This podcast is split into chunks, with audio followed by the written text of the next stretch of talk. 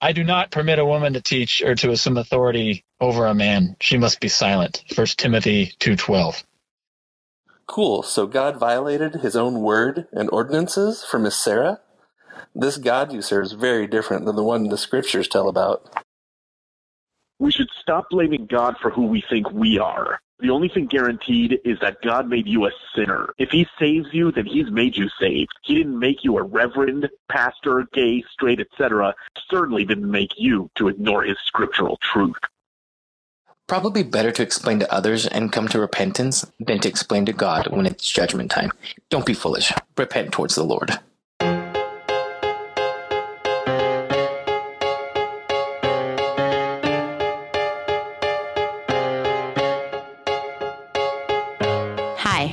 I'm Sarah. You ever felt like you're stuck between two worlds and you stand in a gap?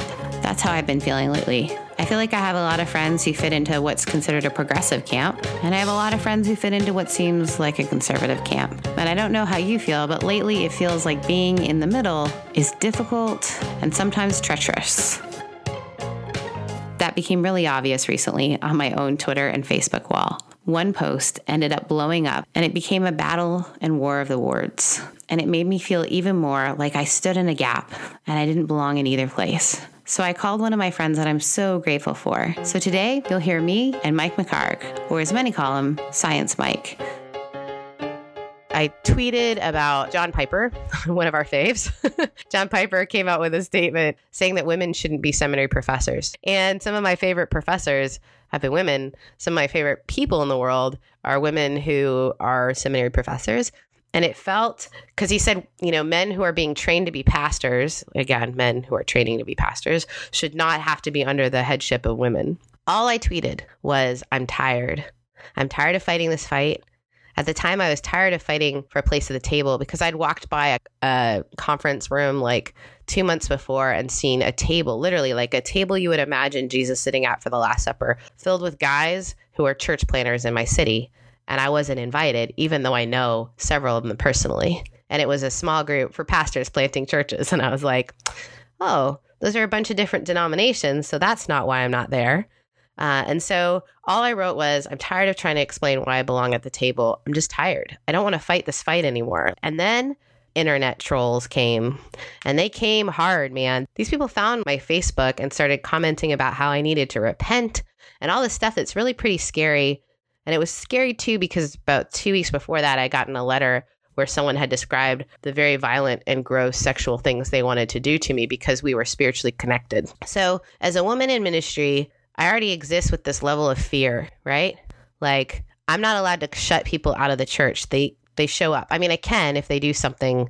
It's an open place. So there's no way of knowing who it is that wrote the letter. He could be there every Sunday. I don't know. There's no way of knowing that I'm safe. So even this these internet trolls take on a whole new level when you're like, "Huh, you're searching me out." The thing that was really helpful for me that day is that you didn't call me, you didn't text me, you FaceTime me and you gave me what I would call the theological version of you is pretty, you is kind, you is smart in the middle of a Denver street. And the funny thing was, my heart was so tired that I just held the phone looking at your face because you're one of my best friends, and I'm weeping. And these people are walking by us because they think this poor couple has been separated by war or something because I'm just going, but I'm so lonely. And you're saying, oh. I miss you. And they're thinking, this, we've just experienced a lovely moment. But for me, it was so helpful to hear from someone else because I think it's easy to feel so like you're standing in the gap between progressive, conservative, whatever it might be. You want to love both sides and you feel like your arms are getting ripped off. and so I wanted to talk a little bit about what it's like and how you maintain that. And I know it's been a process for you of learning how to let go of some of that. Um, but when you're attacked at such a personal level, um, yeah, that's a lot, by the way. I know I just threw a lot at you. So just start talking and we'll work around it. it starts with knowing who you are and what you're doing and being so clear about that because when you start to do any kind of public work, and this includes pastoring, pastoring is public work. It's like the gnarliest public work possible because you work with the same people every week. And that's harder than being on a television show or something because the audience that consumes your work can show up at your house. But when people do public work in our culture, um, two things happen. One, people start to relate to them as if they know them. It's called a parasocial relationship. So their brains start to map this figure they don't actually know as if they're someone they know personally. Right. And that creates strange behaviors that people aren't aware of that are, are weird for the person receiving the behavior. That's one. Two, you become a commodity that people consume. Right. So, uh, and some of that is good. Some of that is what you're trying to do. Some of that is bad, and that people treat you like uh, something on sale at Target. and that means if they love you, they fawn over you in a way that can be off putting and strange. And if they disagree with you, then they go at you with the same veracity as they would go at a box of cornflakes that had a cockroach in it. that is a really good analogy. they treat you like a product instead of a person. mm-hmm. right? So that's the flip side of the parasocial relationship is the dehumanization and the creation of commodity. So through the counsel of friends I had who do public work, I learned very quickly to establish boundaries. Um, I have a friend who does public work who is incredibly present with people and incredibly vulnerable and incredibly open. But as soon as he leaves the room, he's he forgets the people exist. he's on because this friend is more present with people than I've ever seen anyone be in public. He'll stand after an event and hug 3,000 people in a row. But then he's then he moves on. Mm-hmm. Um, and so I learned there's a discipline of being present with people, but not they don't take root in your heart, right?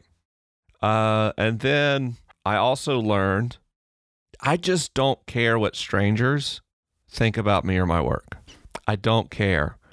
So any random tweet, good or bad, it, it carries like a hair's weight on my feelings I wish I was that which way. Which means lots and lots and lots of them can start to add up. Uh, and if I'm having like a really bad day and someone sends me that I don't know something incredibly kind on Twitter, that can actually genuinely make my day. Uh, but pretty much when people come at me like knives out, I, do- I just through through practice, I just don't care at all. I can look at what they're saying and I can process is there is there something I need to hear in this? Is can this help me do my work better? But uh, there's a one of the original humorists online in video form is a guy named Ze Frank, and he has this wonderful video called "An Invocation for Beginnings" oh, yeah, that's right. You showed it to me.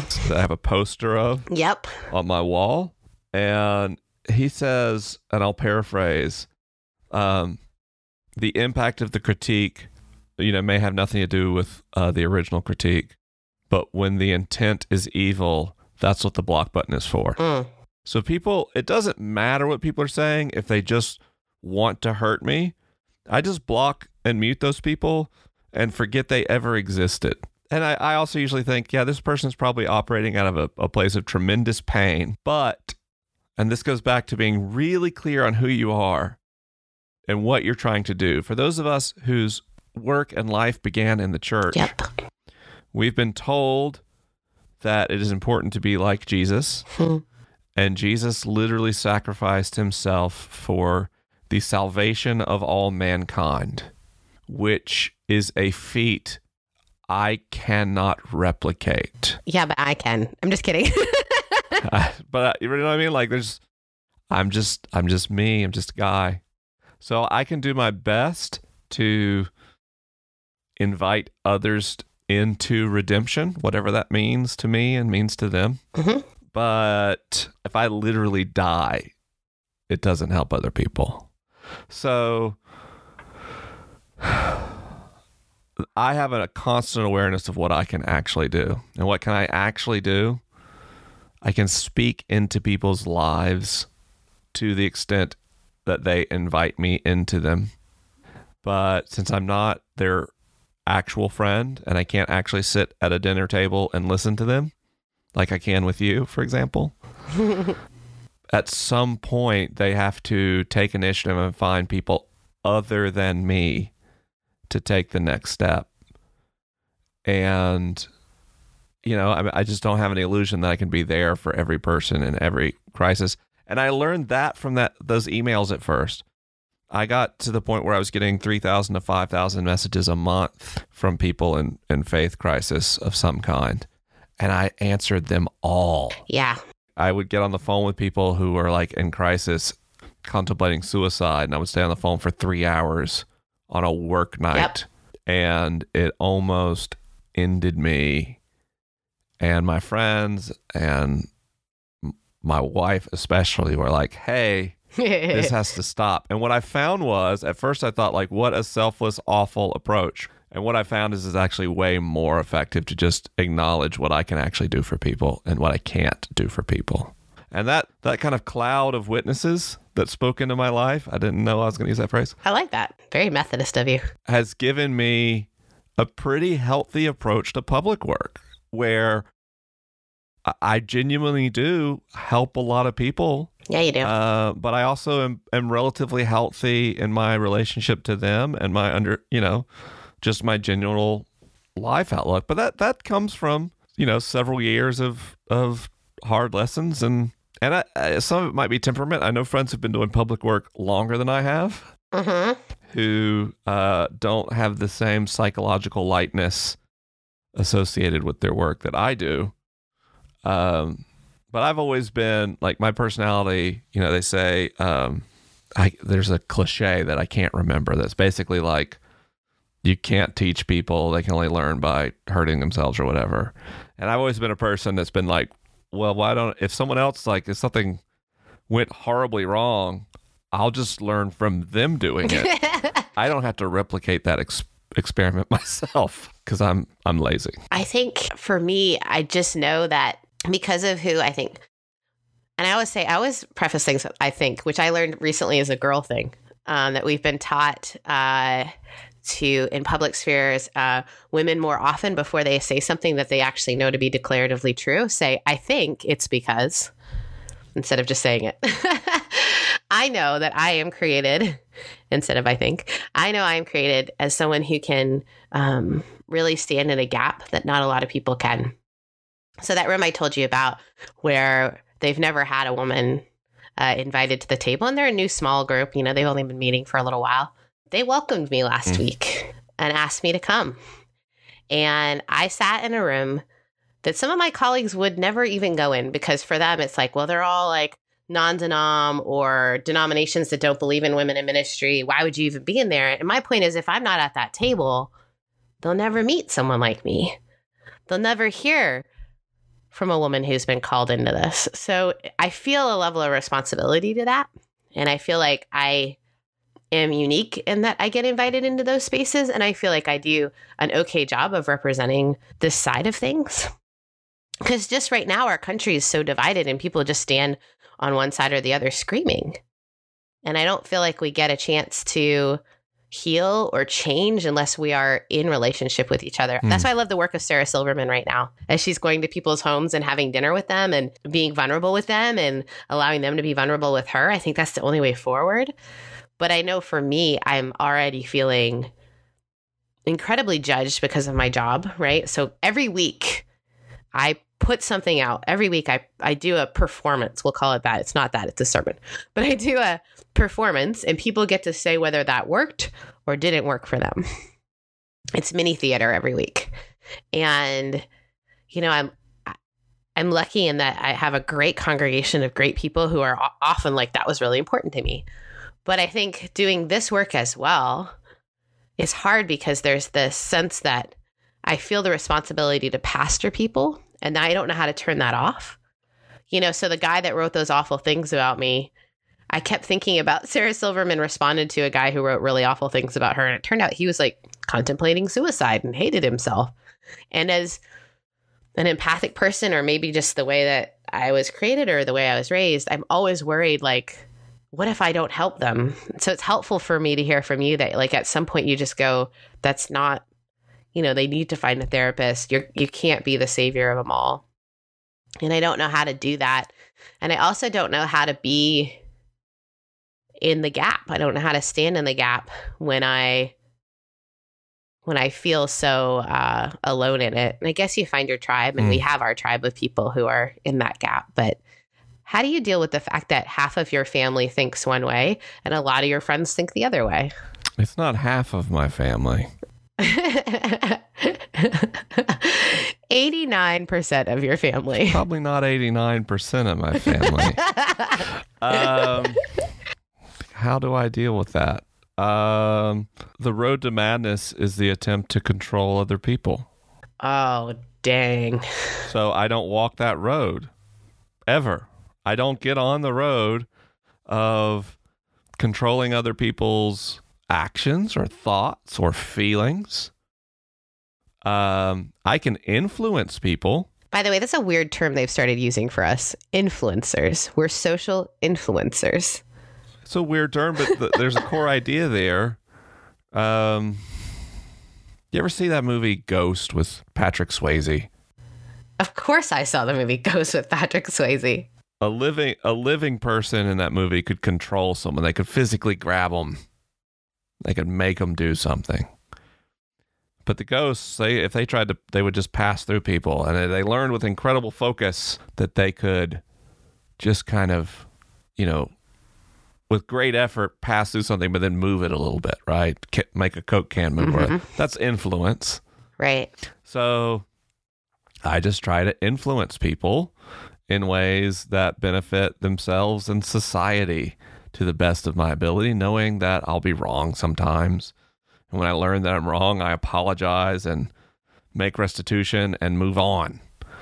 Um, but, you know, the, the vast swath of my family that thinks our president is chosen by God to represent the faith in office hmm that it, that we finally have a Christian in office and who supports or pretends doesn't exist the outright racism and sexism and discrimination Right. associated with the president. Um, when I can, I speak truth into their lives. Um, but I understand like that that's limited. Um, Right. and I understand that like most of my family thinks I'm off the reservation and a problem you did move to LA. and that's that just is what it is. So, Mhm. but I don't you can't control people. You can't. So don't try. Yeah. Uh, I can't control what people think about me. I don't try. So if it if I see a, a a thread online somehow where people are just tearing apart my work or me personally, I just close the window and move on. I can't control what people think about me. I don't really care what people think about me. Um my work is not animated by a desire for people's approval. That's not what it is. Yeah, that's true. My work is is is from a desire to address suffering, and then Mhm. I address suffering most effectively only when I actually take care of myself. I don't address suffering by perpetually suffering myself. Yeah, I think the problem for me is that I I do sometimes try to fill that role of rabbi and savior. so, well, if only like I can I can help only I can help them. And it's not true. And I think we also don't know like what part of the story we're playing, right? Like I might give a suggestion and it makes you angry, and who I am might even make you angry. And that's the hard part, too, is like for a lot of my work, it's not just my ideas, but my actual physical presence that bothers people. Mm-hmm. Um, and what I've noticed about me is that for a while, I think I read recently, actually, a good friend of mine who's really into the Enneagram told me that twos, when unhealthy, sometimes move to an eight Mm. um, which is questioning and like kind of thing. And I think for me, because I feel like my personhood is constantly questioned, um, whether or not I am okay to be me as a female, as a woman who's teaching and preaching and leading. And um, I moved to an eight of questioning and taking, for me, if I could understand it and if I could explain to people how it works, and I, I just sort of over intellectualize everything and then dismiss anything that doesn't fit into my intellectual understanding. Um, that's actually not how I want to live, and especially not how I want to do my faith. Um, and I think that's what I was seeing in myself, even to the point of like in my closest relationships, instead of explaining where I how I've gotten to this place of including uh, folks, how I've gotten to this place of being a female in leadership, I just like kind of said, like, go do the work yourself, read about it. Like, here's some scholastic stuff, check it out, instead of uh, having the one on one conversation. So I think it's recognizing the difference between my interpersonal relationships and then my church relationships and then the broader sphere. Because in the broader sphere, I think you're right. I can say, I, I'm not going to care about what you think. I'm just going to do my work because it frees people and because I get you know, I don't get as many emails or text messages as you get, but I get a lot of direct messages of people uh, saying, hey, like your work that you're doing on your podcast, the honesty, the way that you are. I mean, I have all these people who the most surprising thing for me has been male pastors who have texted me or direct messaged me or emailed me saying, I didn't realize like I feel exactly the way you feel. I feel like I'm not a human. I feel like I'm a commodity. I feel like I can't date because, you know, whatever it might be. Or, you know, I got a letter from a woman uh, yesterday that she's not in the same profession. She's married. She's all these things, but she feels the same way I feel as far as trying to be authentic in the world and not having a job that everyone thinks that you're lovely and kind and that you love your job every day. And her saying, like, you're the first person who's ever articulated that it's okay to not love your serving job, like serving other people. So I think I just need to be reminded every now and then that that I, it's not up to me to control how people feel about me, but I also don't know how to live in that space. I guess by talking to you guys more about it. But it's hard. It's hard to admit that like I'm tired. yeah, well, and I think, you know, your your reticence to meditate acknowledged things like mindfulness and mm-hmm. cognitive behavior therapy are incredibly helpful as you go about doing that because mindfulness teaches you to uh, watch and observe and be aware of your thoughts and your feelings. And cognitive behavior therapy will teach you to interrupt those thoughts and push back or correct them. So uh, that's a lot of what I do is I become aware as something impacts me or causes me to fixate. And then I just train myself to stop in that moment and say, you know what? What that person is saying is not true. And I, I, might, I might have to do that a hundred times. But in time, but having that discipline of going through and interrupting, or when you internalize what people are saying and you know, if you have this this thought that, uh, gosh, what I'm not a good pastor. Oh yeah, that happens on the daily. right. So you stop that and you say, that's not true. I am a I'm a great pastor. And I know I'm a great pastor because and you you've got you've got a lot of people in your life, Sarah, that love you and tell you what you mean in their lives. Obviously, starting here I would not be a Christian or doing. I'd be a pretty well known atheist YouTuber if I didn't know you, right? Or I'd be like a new age science mystic. I don't know. The my the, I am in the church and in the the Methodist church specifically because of you, right? So so you, you take those things, you put them in a little a little pouch, and then as you become mm-hmm. aware you're having these, these thoughts that are tearing you down, you stop them and you say, "No, that's not true. Look, I've got this in the pouch." Science Mike is only I a wish Methodist people could see. because I literally have a small pouch here. I could have used as a visual. I reach in the pouch and pull out a happy pushback. Um, but you just we get in these loops, these self-destructive loops. Because the thing is, as a pastor, especially, people say really horrible, unkind things to you frequently. Mm-hmm. Yeah. Be careful listening to me. I'm not clergy. If someone Mhm. says something really hurtful to me, I, I tend to do things like say, Gosh, that really hurt my feelings, what you just said. And people, they'll back up when you say that. That, that was very hurtful. So it's one thing to share an honest and necessary critique, it's another thing to just tear people down. It's a weird sphere because I think people think they can do that to pastors. It's it's almost like we exist in both the world where people have that relationship they have with a celebrity that they think they Mhm. know them and then they see them all the time. So there's this weird uh double bind, right? Like I know her, but they don't really know me. And I'm expected every day to show up capable of handling whatever they're dealing with, which is sometimes true. But I also think they don't see the line of people after church who are coming up to talk to me. And some of them are putting really nice things into my hands. And some of them are putting um, that song that you chose, like, made me want to leave Christianity. I mean, not really, but people say like really horrible things that you're like, okay, have a good day. Like, I don't really know what to do with that. Or that sermon wasn't good, or that was. And I think we dehumanize people when we put them on a pedestal, good or bad. We dehumanize people. And it's only when I'm connected with my humanity and the humanity of the person I'm talking to.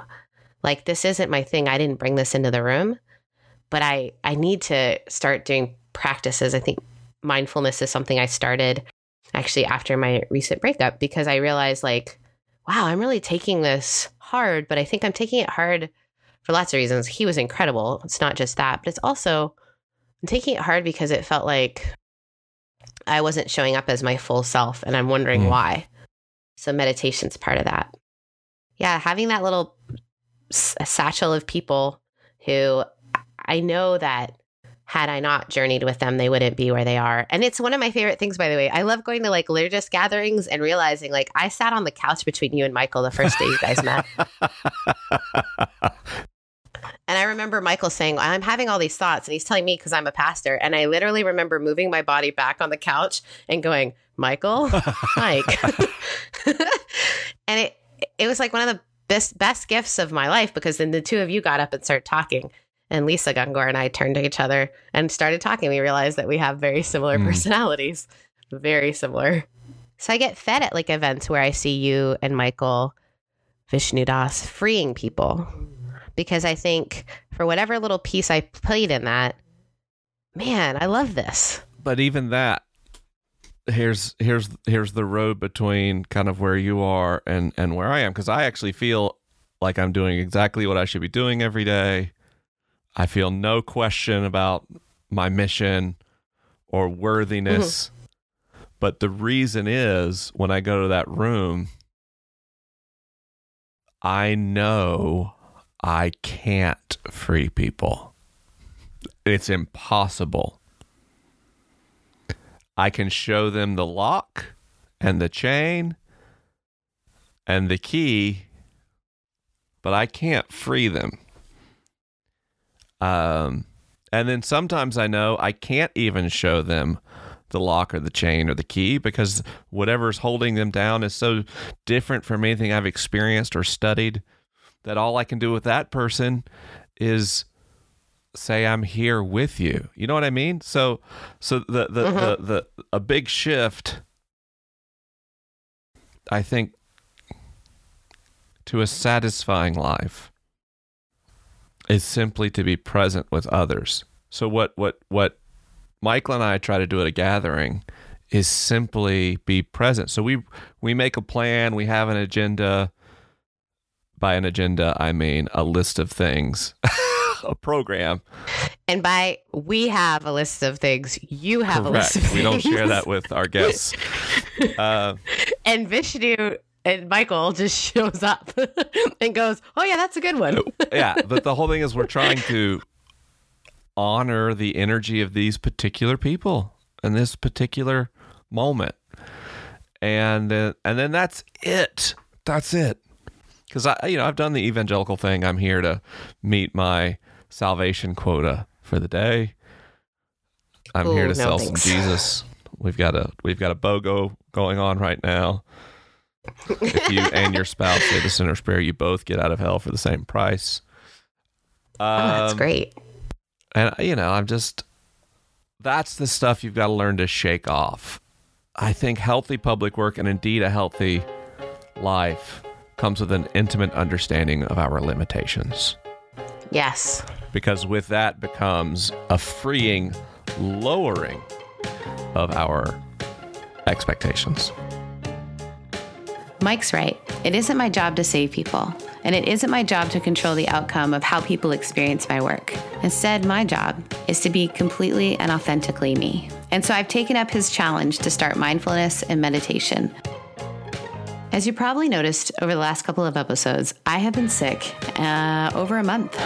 So, on the next episode, you'll go with me and John as I go to the acupuncturist and we can find out if being a human pincushion can actually help you find health and happiness.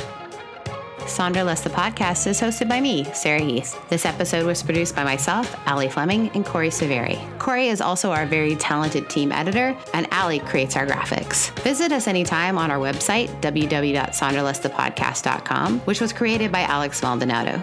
Our theme song was written and performed by Daniel Roberts. If you like the show, hit subscribe on iTunes, Google Play, Stitcher, or wherever you listen to your podcasts. So until next time, keep looking for your bliss. And thanks so much for listening.